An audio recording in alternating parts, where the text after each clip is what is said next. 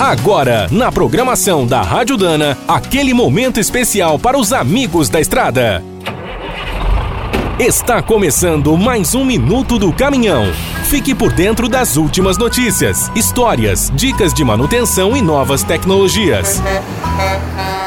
Mesmo com todo o avanço das transmissões automatizadas, a maioria dos caminhões brasileiros ainda usa o bom e velho câmbio manual. Como o sistema é simples e robusto, muitos acabam esquecendo até das manutenções mais básicas, como verificar e trocar o óleo. Por sinal, os fabricantes de câmbios alertam que a falta de cuidado com a lubrificação é a principal causa de quebras prematuras. É preciso conferir o nível regularmente, consertar vazamentos, fazer a troca nos prazos certos e usar apenas o óleo indicado no manual.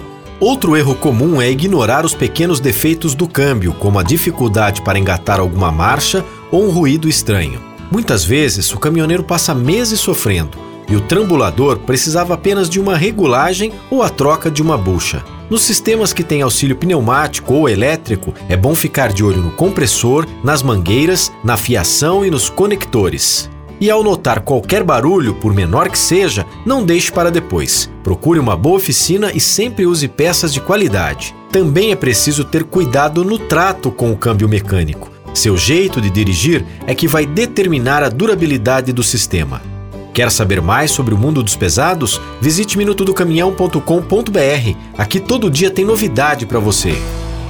O Minuto do Caminhão é um oferecimento de Spicer. Há mais de 100 anos, a marca dos cardãs e eixos que não ficam pelo caminho.